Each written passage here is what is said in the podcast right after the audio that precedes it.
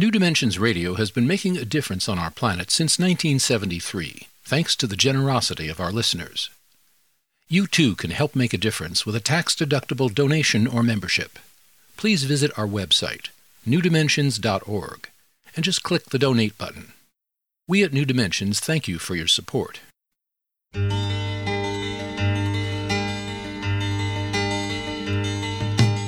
It is only through a change in human consciousness that the world will be transformed. The personal and the planetary are connected. As we expand our awareness of mind, body, psyche, and spirit, and bring that awareness actively into the world, so also will the world be changed. This is our quest as we explore new dimensions.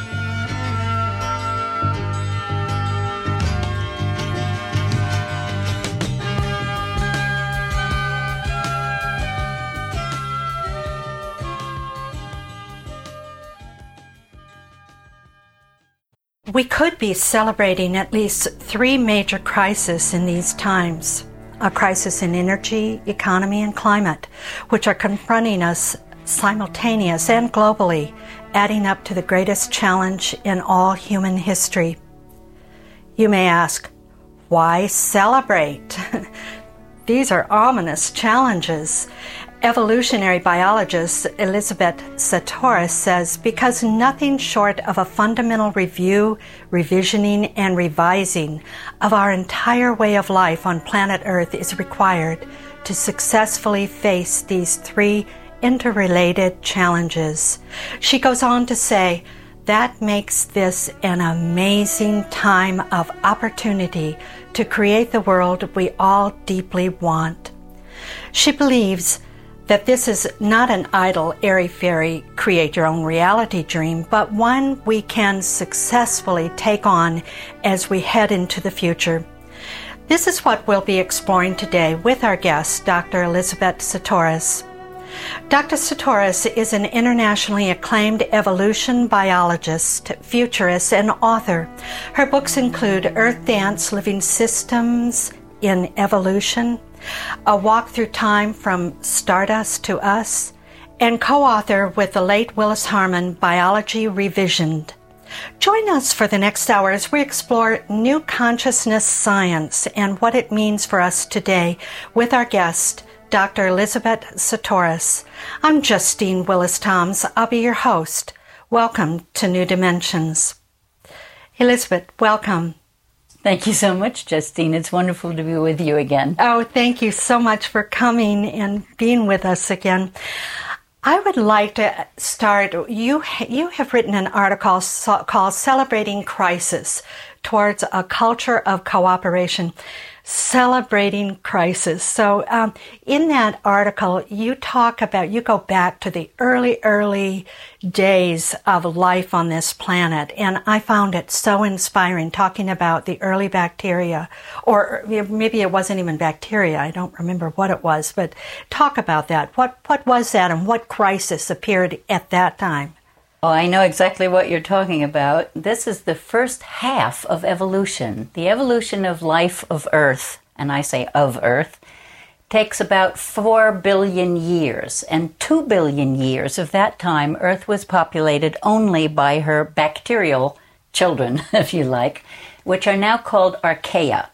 And these archaea caused the same kinds of problems that we humans are causing. They caused global hunger, they caused global pollution, they were extremely successful, uh, spread all over the earth, coated it. High as you can fly, deep as you can dig today, you find evidence uh, archaeologically in the geology um, of these ancient archaea.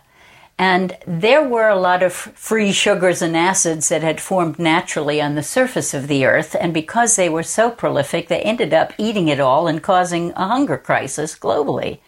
And so they got very creative. Life gets creative in a time of crisis. And they found a way to make food about what was left, which was minerals, air, uh, sunlight, and water.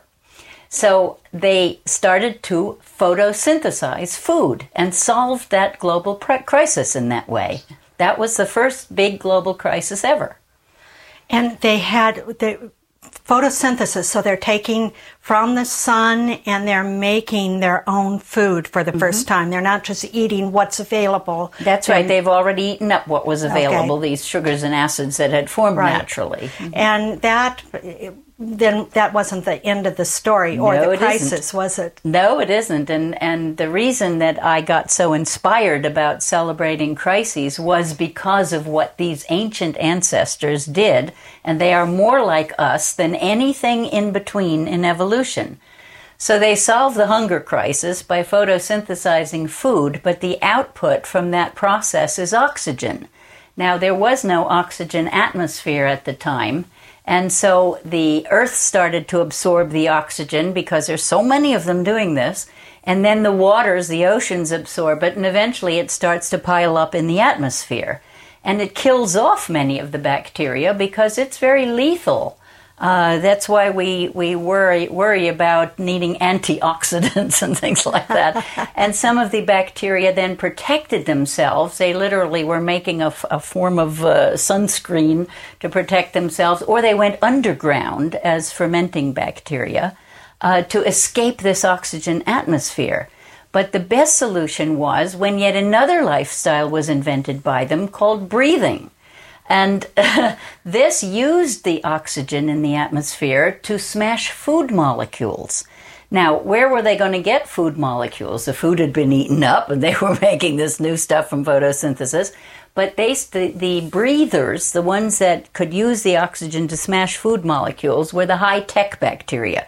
They also developed electric motors, and they're as, as complex as our own with rotors, stators, uh, camshafts, ball bearings, everything, and they're 99% efficient. You can Google bacterial motors and see exactly how they're constructed, which enabled them to move fast and to invade big fermenting bacteria and eat out their molecules. It was a colonialism time, bacterial colonialism. And so that's where they were getting the molecules to smash to make a living. But those things were dead ends too. You can't keep exploiting the inside and you know multiplying within these big bags of bubblers. Uh, so that that was a dead end. And eventually, the wonderful thing that they did that we're working on now is to cooperate in forming real, true community rather than all this hostile competition. Well, I just found this story so enlightening because I, I hadn't heard any any sort of model that we have for this this cycle of maturation. So talk about your, your cycle Yes. of maturation and what, what is that? Yes, well, I I learned that nature doesn't do either ors, and that uh, Western capitalism took up the Darwinian evolution theory because it fit their model, this hostile competition. But the Soviet East was teaching Kropotkin's story, which was called Mutual Aid and was about cooperation in nature. So I said, well, obviously there's both in nature, co- competition and cooperation. What's the pattern? And I saw this evolutionary maturation cycle where a unity, such as the early Earth's crust of homogenized minerals, packages itself into individuals. So the unity goes into individuation. When you have individuals, they get competitive, they have different ways of doing things, and uh, this is the Darwinian part of evolution. Then, if they don't kill themselves off in this expansive phase where they're all trying to reproduce and bump off anybody who's competing with them in their competitiveness, then they start to negotiate with others and eventually they resolve some of their differences and move into a cooperative model because they discover that it's literally cheaper to feed your enemies than to kill them. And in the best case scenario in evolution, those cooperative ventures become the next larger unity. And that, in the case of the ancient bacteria, was the nucleated cell, where each of them donated some of their DNA to a central library of DNA that we call the nucleus of the cell. And the others became cell organelles then. They couldn't leave the cell since they didn't have a full complement of DNA, and they worked within it cooperatively. And that cell is the kind we're made of. It was never reinvented. It's the only other kind of cell besides bacteria. So today we have free living bacteria and the descendants of the archaea in our own cells. Which is the nucleated cell. Yes. And you you talk about that like the nucleated cell is like a city unto itself. Mm-hmm. How, how do you describe that? Yes, every cell in your body, and you have up to 100 trillion of them, is as complex as a large human city. You can get an idea of that by realizing that there are about 30,000 recycling centers per cell in your body, keeping your proteins healthy recycling them, breaking them down, making new proteins. It's a very intelligent process. And that this is going on 24 7. And then you have in each cell about a thousand banks giving out free money. well, now I, have heard there's no such thing as free money. So what do you mean by free money? What what do you mean? Well, it's more or less like banks that give out stored value debit cards with a line that you can debit from the card and then you spend that into the economy. And when you've spent all that you're allowed on that card, you take it back to the bank. You don't have to repay the debt. The bank gives you a new debit line and they adjust how much you get. It could be more or less than you had before, depending on how much money you can circulate properly in the economy without causing inflation or deflation. You see, in a money system, if you watch the movie that's free online, if you hunt a little, called The Secret of Oz, you'll see that it's not what backs money, it's who issues it, who controls it, what they do with it. And money was never meant to be a commodity that you could make more money on. All the religions forbade money lending thousands of years ago Islam, Christianity, Judaism, they all knew it was bad debt money is designed to concentrate wealth, exactly what you're seeing in the US today and all over the world today, where you get this extreme gap between poverty and wealth. And the poor are more and more jobless and uh, houseless and poorer, the middle class eroding, while the bankers are raking it in. Going back um, to the maturation process mm-hmm. and that whole cycle, when it it's more like a spiral, isn't it? Because it, Absolutely. It, it, it's not like like you all right now you come to cooperation and that's the end of it.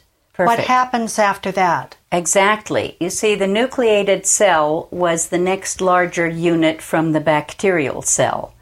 But that nucleated cell, even though it was the fruit of the cooperating bacteria, as a new it's a new entity, it is new. It is goes into juvenile mode, or it is born into juvenile mode because it has now been differentiated in nature.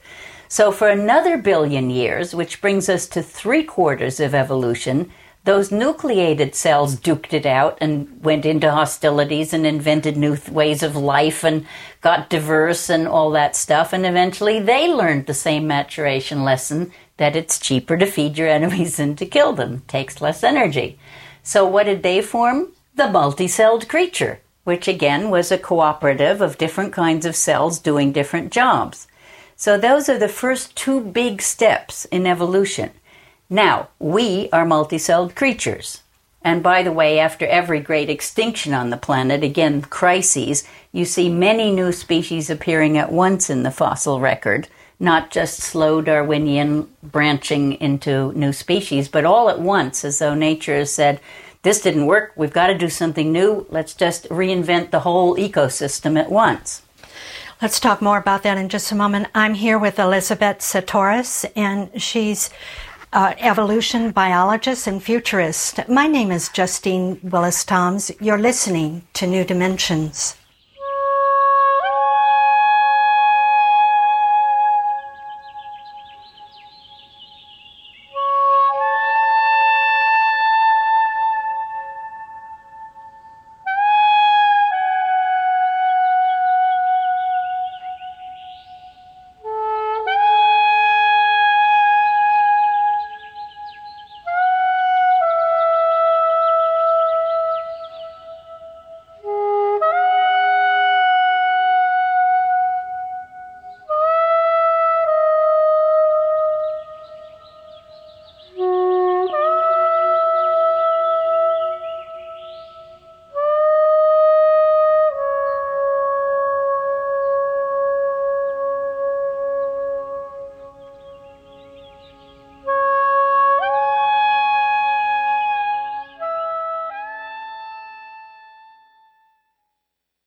I'm here with Elizabeth Sahtouris, and if you'd like to be in touch with her or find out more about her work, there are plenty of videos, articles, lots of free information on her website. Go to sahtouris.com. That's S A H T O U R I S. Dot com, or you can get there through the New Dimensions website, newdimensions.org.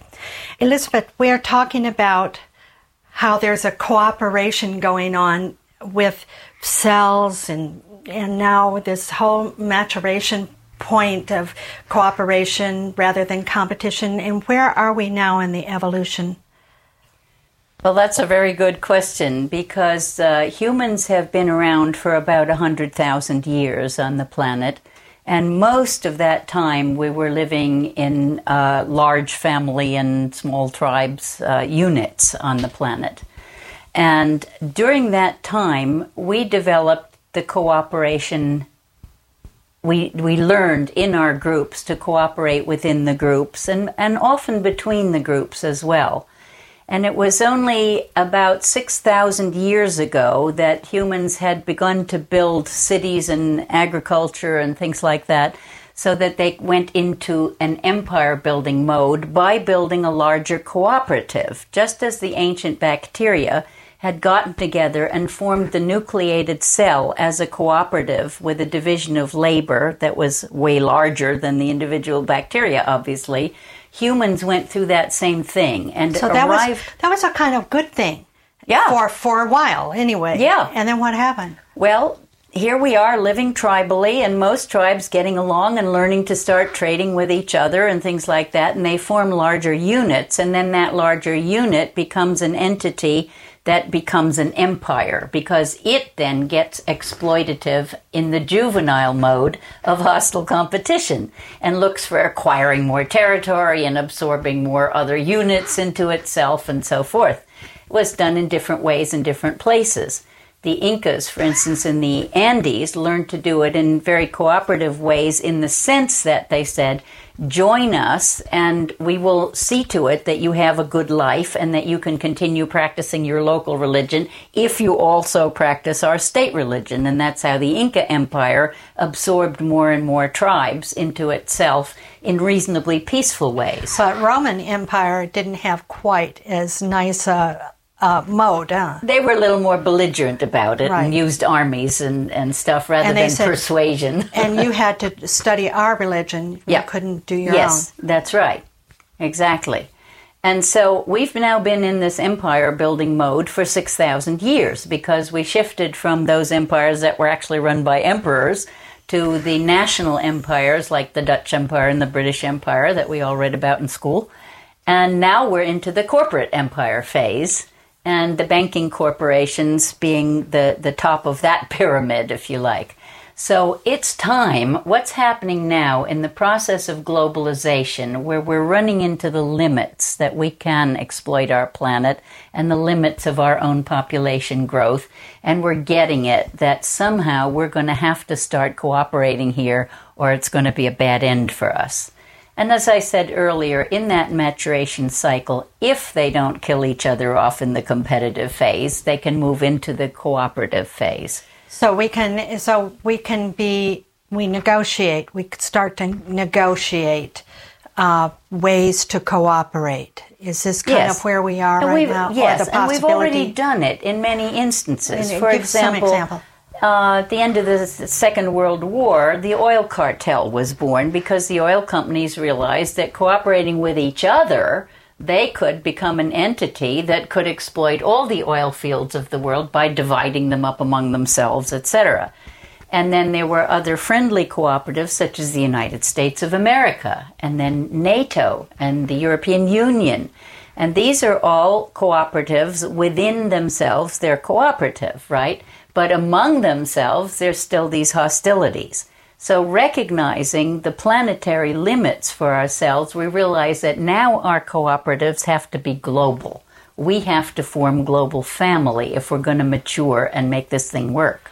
So, Elizabeth, how do you see that happening? Do we then we don't give up our ethnicity within that, our individuality, let's say ourselves, mm-hmm. uh, as as those little um, different ethnicities. But how do we become this global cooperation? Mm-hmm. Well, that's a very good point that you're making, Justine, that we don't have to give up our ethnicities. We're not looking for a monoculture. A monoculture is a very bad human idea.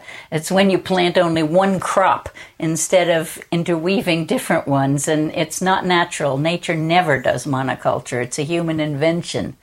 Anywhere you look on this planet, you'll find thousands of species, many too small to see uh, even in, in on glaciers and in deserts and so forth at the bottom of the ocean. It's always diversity is the name of the game, and that's what we have to maintain the diversity, but do cooperation within that diversity so that we have.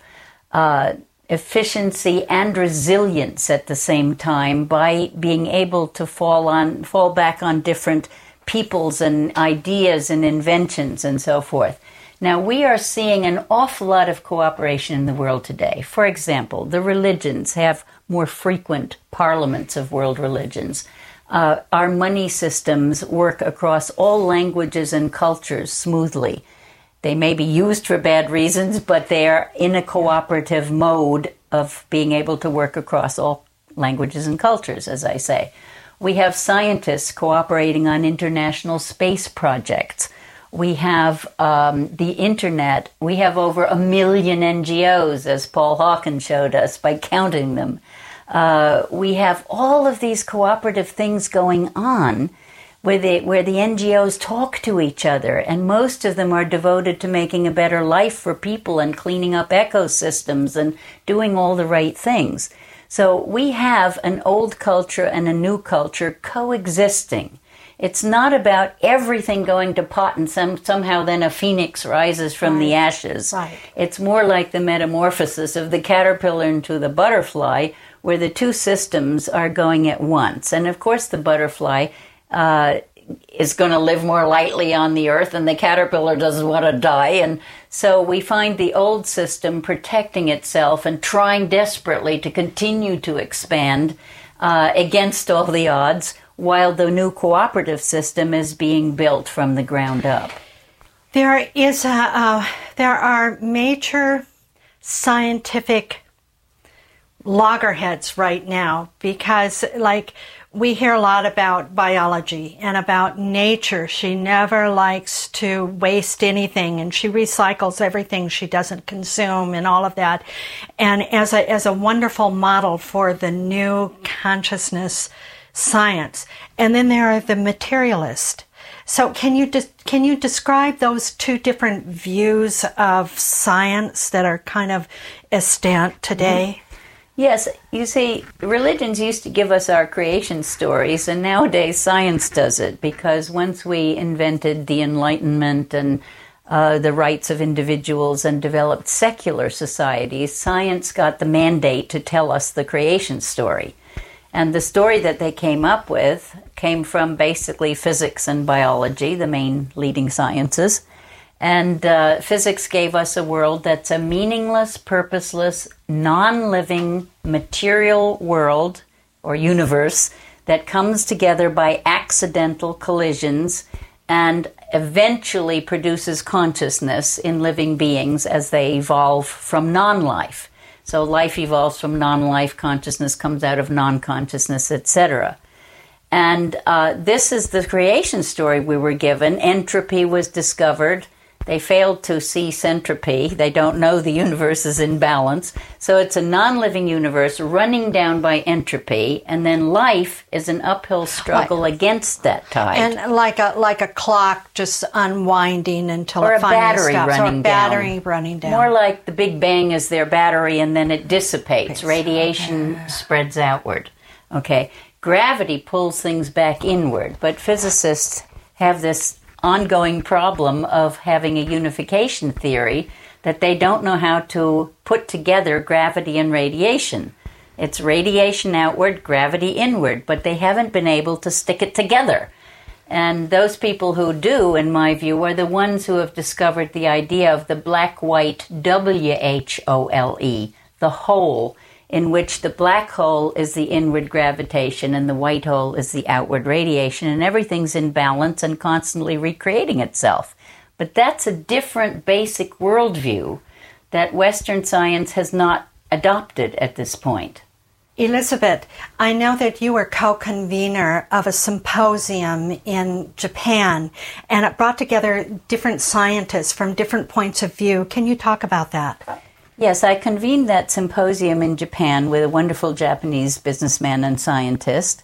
And the purpose of it was to track the paradigm shift that we've been talking about for the past 20 or 30 years in science, where many of us were changing our fundamental assumptions from this is a non living uh, universe that generates consciousness late in the game and yet can be studied objectively, etc., to the new assumptions that those of us who were at the symposium had adopted, which were more like the Vedic science assumption of a conscious universe in which matter is created instead of consciousness last, consciousness first, and what that kind of a living universe would generate. And halfway through the symposium, I had an epiphany. We were listing these two sets of assumptions on the assumption that the second would replace the first, essentially, in a Kuhnian paradigm shift. And suddenly I realized that since I was teaching maturation from competition to cooperation as an evolution biologist, eh, that was incompatible with this conquest model of one paradigm taking over from the other. So I proposed that we form a consortium of sciences in the world, sciences on an equal basis that had different sets of assumptions so that Western science, which was wonderful at spinning off great technologies because of its mechanical metaphors, could continue to give us the great spaceships and microscopes and telescopes and iPods and whatever, but we would have parallel sciences that had a living universe model and therefore understood life better and could say to Western science, when you mess around in life with genetic engineering and high tech agriculture, you're going off course. It's not good for us, it doesn't work. So, if we could then bring in Islamic science and they could have their part in it, I thought that would be great, so I held a second symposium in Kuala Lumpur for Islamic scientists to write out their basic assumptions. And now we have the beginnings of forming a consortium of sciences. And wouldn't it be wonderful if, if when talking to a science scientist, that they say, okay, here's my basic assumption, and you know from where they're coming, and then you can accept it not as the end all be all, but it is from that viewpoint that is t- yes. that's very important yes. from that viewpoint. Yeah. And then because it's important for everyone to understand you cannot have a science without a set of assumptions. You can't make a theory about nothing. You have to have an idea what kind of a universe am I making a theory about. So that's got to come out publicly that science rests on these unproven assumptions and that different sciences could have different sets. Yes. I'm speaking with Elizabeth Sahtouris. She's a futurist and biologist, and she's the author of Earth Dance Living Systems in Evolution. My name is Justine Willis Toms. You're listening to New Dimensions.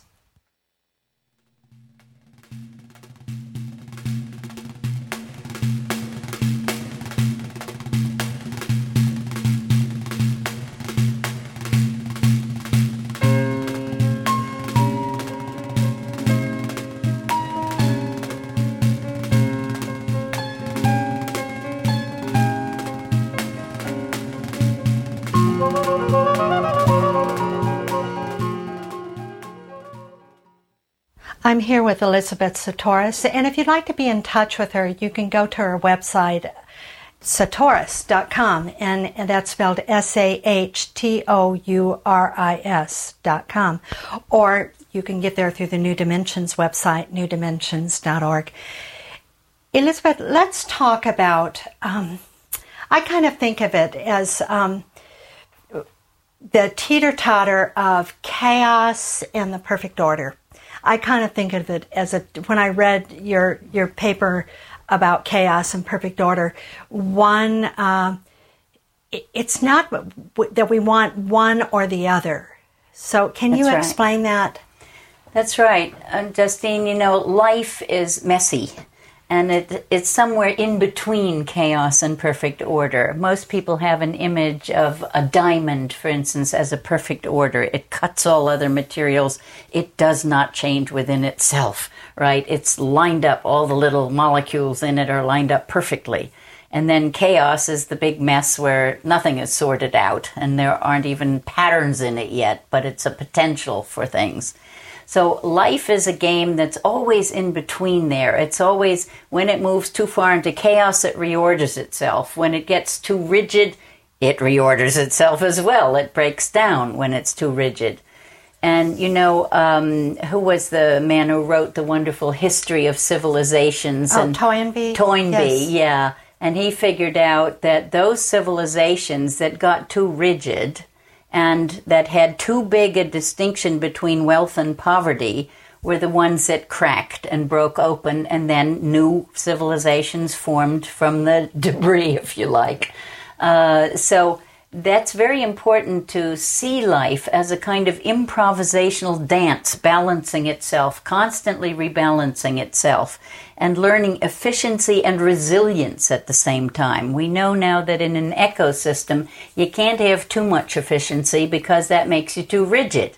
Now, in our culture, we were teaching everybody efficiency is the name of the game. We time things, and, and the factory worker has to produce so much in this length of time and stuff. Everybody's stuck in boxes, told what to do, and that kind of an economy doesn't fly anymore. It's too rigid, and young people don't want to be stuffed into boxes and told what to do. They want to be acknowledged as creative human beings that can bring their company to life. And after all, every business is a living system because it's made up of people. But we've tried to stuff people into mechanical models because of Western science. Yes. And when you talk about efficiency, it's n- nature isn't going for an efficient efficiency. She's going for effectiveness, isn't she? So Well, can- effectiveness is what you happen when you balance efficiency with resilience. Aha. Then you can be effective because you can change things that don't work and preserve things that do. So what's what's your advice? What what do you see? uh, Where are we right now in in this uh, idea of there's uh, accumulation of wealth over here and a lot of poverty, and now we're seeing a lot of resistance to Yes. this. Now people are starting to wake up in a, in a big way to That's this. a living system trying to rebalance itself. You know, the living system doesn't want to have this kind of non dysfunctional poverty wealth gap. It's dysfunctional if a lot of people are suffering because they're either going to rebel and, you know, attack the upper classes or they're going to try to build a new society in the gaps or whatever happens. It is a living system that has the urge to live, that wants to protect itself, that wants to be alive, learning how to be alive in a more effective way. Exactly, exactly. So, why is it important for us to understand what scientists are saying today? Why, why should we be interested in what scientists are, are saying? Well, you know, science is a wonderful thing for humans to be doing. It it uh, showed us that there were the religious ways of getting knowledge by revelation and the scientific way to get knowledge by research. And it's important. It's it's it satisfies our human curiosity for one thing, and for the other, once we learn deeply how nature functions by studying it scientifically, we can get guidance for what we're doing. For example, we started out this hour talking about the archaea, the ancient bacteria that were the only life forms of Earth for two billion years, and how they moved out of their hostile competition into cooperation. Right? These are the th- kinds of things that we can learn from nature and see, wow. And we're like, as Lewis Thomas said, big taxis they invented to get around in safely because our cells are filled with the descendants of the ancient bacteria as cell organelles, and then our guts and skins are housing 10 times as many bacteria as we have cells. I've heard that we are more bacteria than we are anything else. That's right. Because if we've got 100 trillion cells and 10 times that many bacteria in our guts and on our skins, we're big colonies of bacteria, aren't right, we? Right, right. So we're we're just out great, and, the, and we're very, very. Um, I've heard also that we're like the um, the Hilton Hotel for bacteria that in they the really like us. Yeah, they inhabit us uh, in we our have a guts. lot of nutrients or something. Oh that yeah, we're, not, we're better than mud puddles. But it's better than than the guests in the Hilton Hotel because these guests are useful to us, and we've now discovered. For instance, that our gut bacteria regulate 80% of our immune system. And once this really gets out there and people understand it, they'll be much more careful about what they eat. Because if you have a very healthy immune system, you will not get cancer, for one thing. Uh, and you probably won't get any of the degenerative diseases in the ways that we do now. Certainly not to the same extent. We will You be mean like uh, like Alzheimer's or something like that? What Yep, you- you even know? even Alzheimer's. Yeah. Uh, these are these Or- are things that we through very good nutrition. Yes, heart diseases through very good nutrition. We don't get plaque in our arteries and all of these degenerative things like arthritis and stuff. So uh, we got to be more sensitive to the fact that we're not supposed to call them germs and attack them all the time. You know, we, we thought up antibiotics. That means anti life. We have to be careful with that. They are smart. They resist our efforts to kill them off and they mutate themselves because they're so flexible about trading genomes in that first World Wide Web of DNA exchange that they invented and still use that we have to, we're not as smart as they are. Uh, our our consciousness is new in evolution compared to theirs, right? Right. They were around for for the first.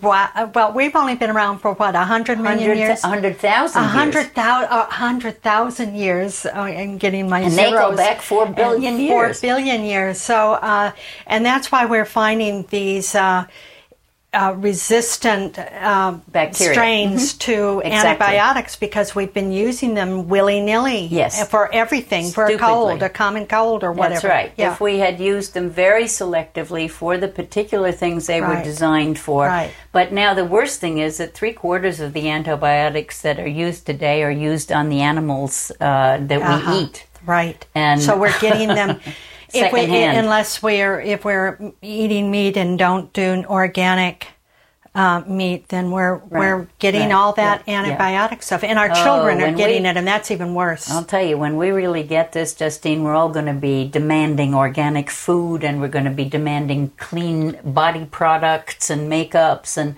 you know, the human Yeah, being today yeah. has hundreds and hundreds of different kinds of toxics, toxins. Right, and you you talk about a new report that's come out from the UN about the way we grow our food. What was that report? Yes, very recently the UN came out with a report that said, and this is amazing, and of course wasn't in the newspapers because of what it does to high tech agriculture.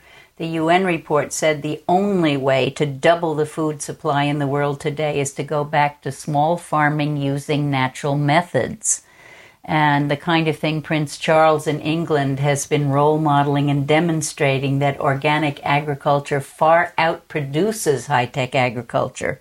And this goes back to what I was just saying that Western science is good at technological spin offs, but not good at understanding life. And so high tech agriculture created deserts in the name of making gardens, as the World Bank admitted almost 20 years ago. But then they did other stupid things like selling, uh, sending European cattle to Africa, where they were not immune to tsetse flies, and started epidemics of that. And you know, instead of working with African cattle, they mess up ecosystems. Yes, They try to do yes. monocultures where they do not belong. Right, right. And so we need other sciences that understand life to stand up to them. And let's talk about you mentioned uh, deserts, and it has been said that we're a desert making species, and that as we come into this time where things are getting hotter and hotter, uh, and in some places colder and colder. I mean, there's this like dichotomy too. But what what can we do? You you you're um, not. You feel like we can work with that. Absolutely. Um, I think I'm the one who started that desert making species things. If you stand on the moon and look at humanity over time, you'll see that we have expanded the deserts of the planet. We started out by teaming up with hoofed animals to do it, like goats and sheep. And uh, then we went on to build machinery that can do it. Um, so it's it has not been such a good thing for the planet that we have done that, but it's not hard to reverse. Now, in addition to cutting down all our rainforests, which makes deserts very quickly because of their shallow roots and all that, uh, we are burning more grasslands at any given time than rainforests. And grasslands is only one way to restore the deserts of grasslands, and that's to put more cows back on them. But they must be free ranging. The reason for this is very simple, and the work comes from Allan Savory's Institute, which you can find easily on the web. That grasslands have a very big dry season in the summer, and the bacteria that would recycle the nutrients can't do it by themselves in that dry weather. They have to go through a cow gut or a hoofed animal uh, gut in order to grow the fertilizer, you know, that will then poop out and be there to restore the grassland. So cows in feedlots are a problem with their farts, right? But cows on the range with no fences are not.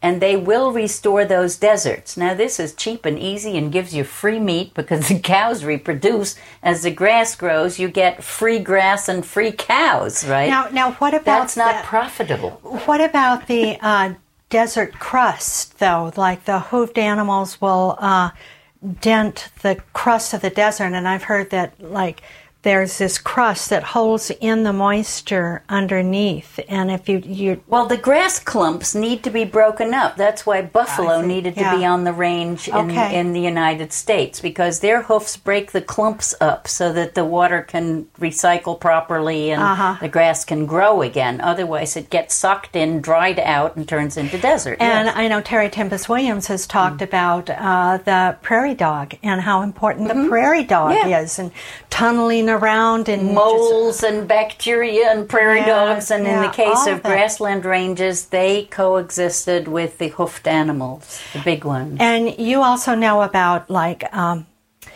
uh, Morocco and how they do things, but we'll talk about that in just one moment. I'm here with Elizabeth Sahtouris, and she's an evolution biologist and a futurist. And my name is Justine Willis Toms. You're listening to New Dimensions.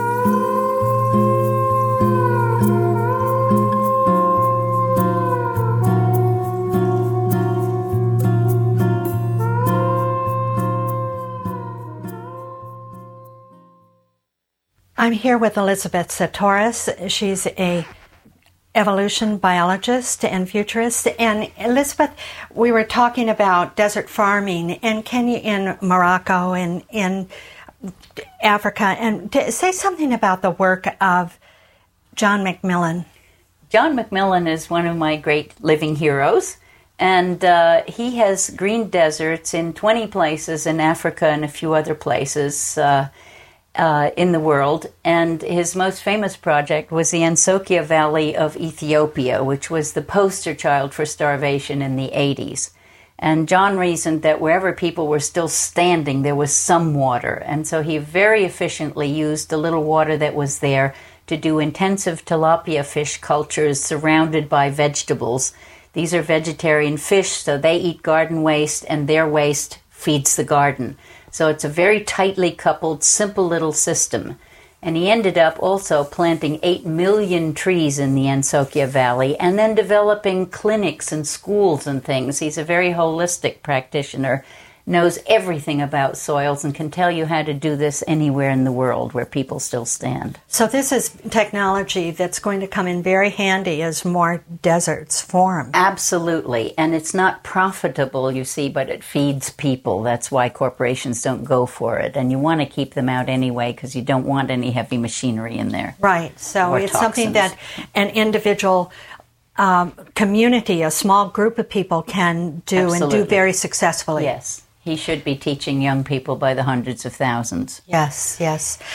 Let's talk a, a, little bit about the keyboard philosophy of science, because I think that you really help us understand the whole spectrum of science in this metaphor. Okay, it's it's actually more the Sahtouris theory than sciences, but I was trying to combine these fundamental assumptions of Vedic science, which, with what I had learned in Western science. And physicists have told us for a century almost now that the universe is all vibrations. Vibrations are different notes on a keyboard. So I reasoned that we know that the slower vibrations are the world of matter, so put that in the bass part of the keyboard. And then Einstein came along and showed us that electromagnetic energy, which belongs in the mid range of the keyboard, faster vibrations than matter, were actually also still energy waves and were transposable so that you could transpose the music back and forth between energy and matter. Now we're moving up as far as the zero point energy field from which particles come out. Now, meanwhile, the spiritual people, the Vedic scientists, for instance, had this whole s- keyboard in a sea of consciousness, right? That's the very highest vibrations.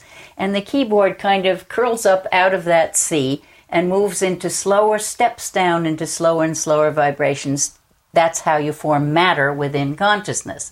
So the spiritual people start in the high keys and are looking down the keyboard, and the scientists in the West were looking up the keyboard. Now we see it's only one universe. We're all playing on the same keyboard and we should take down these unnatural barriers between science and spirituality. You, just now mentioned zero point energy field. What exactly is that? Well, that's the new, the modern world for what the Greeks called the plenum. The Greeks talked about the fullness of potential in the universe, how everything came out of this fullness of potential, this chaos, this chaos, which meant lots of stuff happening, but no patterns visible. And as the universe creates patterns, and I believe it does so in the grand cosmic consciousness, like ideas, patterns are like ideas, waves in the sea that start to form worlds. Uh, it's it's a really fun model because it's also very hopeful. It's a co-creative universe in which you and I are waves in the sea, and and we all get to play this harmonies together. Nowadays, you hear a lot of people say, Oh, we must raise our vibrations. And I always say, Do that, but don't forget to play in the low keys or you'll vibrate yourself out of here. You'll go out of body. You may right. die. Right. Uh, so let's play the whole symphony from the lowest keys to the highest. A human being who is a material, physiological being has the potential for going from the basest behavior to the most sublime behavior we can reach all the way to God, source, whatever you call the great I am, all that is, uh, from a human body. There's a wonderful book um, by Stephen Mitchell, who's uh, Byron Katie's husband, called uh, Meetings with the Archangel. Yes. And in that, the archangel says to the human, don't look to us humans, to us angels for compassion. We can't feel passion. You need a physical body to vibrate passion. We can't feel that. We admire you. We want to take on human bodies because you have a fuller range to play, I would say, in my words. Oh my goodness! What a privilege to What be a, a human. The physical reality is, is, is very dense in some and ways. difficult. And difficult. It's hard to bring cosmic love all the way down to your toes, especially in but that's our job. especially in traffic. ah, but that's where you that's where you most need the That's- meditative practice, isn't it? Exactly, exactly. And I know that you are always looking for that question that gives us where we can really rest on this this which doesn't change. It's Mm-hmm. also the spiritual question as we look at for what doesn't change. Mm-hmm. And what have you discovered, Elizabeth, that that really you can count on that is can- doesn't change? You can count on that plenum, that source, that uh, in one of Jane Roberts' books, she called it the loving presence of the universe from which everything is born. And that's what you reach in deep meditation, where your boundaries dissolve and you realize that you extend to the whole universe from your very unique perspective. It's what Ed Mitchell stood on the moon and suddenly had this epiphany where he felt held in the arms of the universe and knew he couldn't be lost. Uh, this is the security blanket we're looking for, and it's inside every one of us. And from that base, everything we think and dream and believe can happen, and we all can be co creators, and we all have to believe that we're making this game up as we go. This civilization we're caught in now was created by us humans, and we can create the new dream and the new future just as easily. It's it is our responsibility. It is our doing. When our future generations look back at us, they'll see how we created what they are living. Right, exactly. What are some of the skills that we need for co creation for a better world? Well, now we have to adapt to a hot age. I think it's too late to reverse it. So we can learn from desert peoples who have lived well in deserts for thousands of years. And basically, we need to see systemically and holistically. We have to look at this large picture of our bacterial ancestors, how they matured, how other species along the way did it if they didn't bump each other off. They got into mature th- and and maturity and created rainforests and prairies and coral reefs. We need an economics based on that. If we think systemically and holistically, we can get there. We also need to create this very positive vision of the future that we've just talked about, uh, so that we know what we're trying to head into and create. So and we have let's to just let's just Yeah. say a little bit more about that, like creating a positive vision. So it's it's beholden upon us not to be depressed, not to be to go into oh hopelessness, oh it'll never work Right, out, we're right. we're doomed, but that it we need to actually be able to hold a positive and create a, a vision inside ourselves We need to believe in ourselves as co creators. We need to understand that we have the right, the privilege, and the duty to create the future. So if we focus on fear and lack and, oh my God, it's all falling apart, we're not going to get very far. But if we say, oh wow, it's falling apart, here's the resources for creating a better future. This is how nature co- works. It comes alive in an extinction. It's not that we don't have compassion for the people that are suffering, it's that we need to be the role models for how you get through that suffering in positive ways by co creating the future you want to live. exactly. Right. And what's another skill?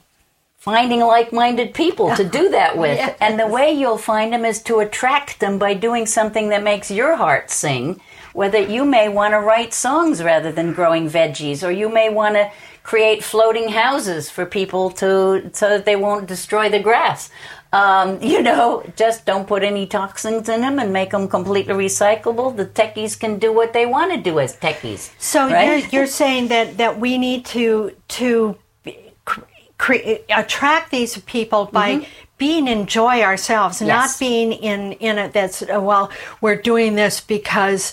You know We these bad people over there, and, and we're gonna punch them out or whatever we're saying. You know, we're gonna do in them, but rather to go to another place of, Oh, because this is fun. I mean, Yes, it, there's got to be a joy factor in it. Sure, you That's want, attractive. If you're a young person, for instance, and you're doing something exciting about making a new world, the other ones will say, "Hey, they're having fun. Let's go over there." Right? Yeah, yeah, Exactly, Yeah, what should they say? Have a better, throw a better party.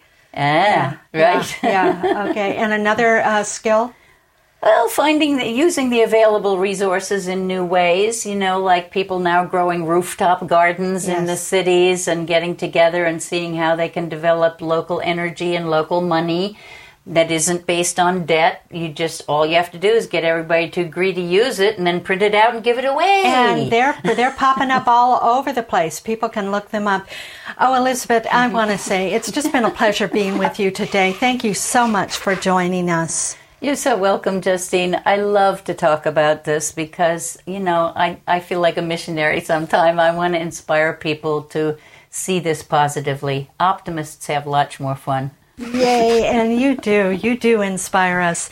I've been speaking with biologist and futurist Elizabeth Sahtouris, and she's the author of Earth Dance Living Systems in Evolution. If you'd like to be in touch with her, you can go to her website, sahtouris.com. That's spelled S A H T O U R I S dot com. Or you can get there through the New Dimensions website, newdimensions.org. My name is Justine Willis Toms. You've been listening to New Dimensions. This is program number 3417. New Dimensions Radio has been making a difference on our planet since 1973, thanks to the generosity of our listeners. You too can help make a difference with a tax deductible donation or membership. Please visit our website, newdimensions.org, and just click the donate button. You can also subscribe to our free weekly podcasts and find over a thousand hours of audio dialogues in our searchable archive. New Dimensions is produced by New Dimensions Radio in Santa Rosa, California, USA.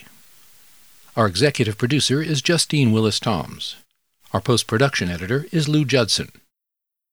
This program was recorded at Strawberry Hill Productions, a full service podcast production studio in Novato, California.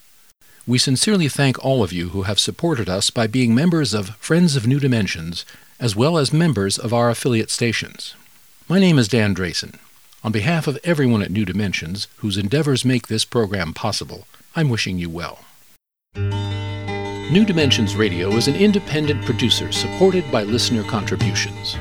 To find out more about the program you've just heard, to subscribe to our free weekly newsletter and our New Dimensions and New Dimensions Cafe podcasts, and to access thousands of other programs in the New Dimensions archive, please visit our website, newdimensions.org. That's newdimensions.org. Or call us at 707 468 5215. That's 707 468 5215.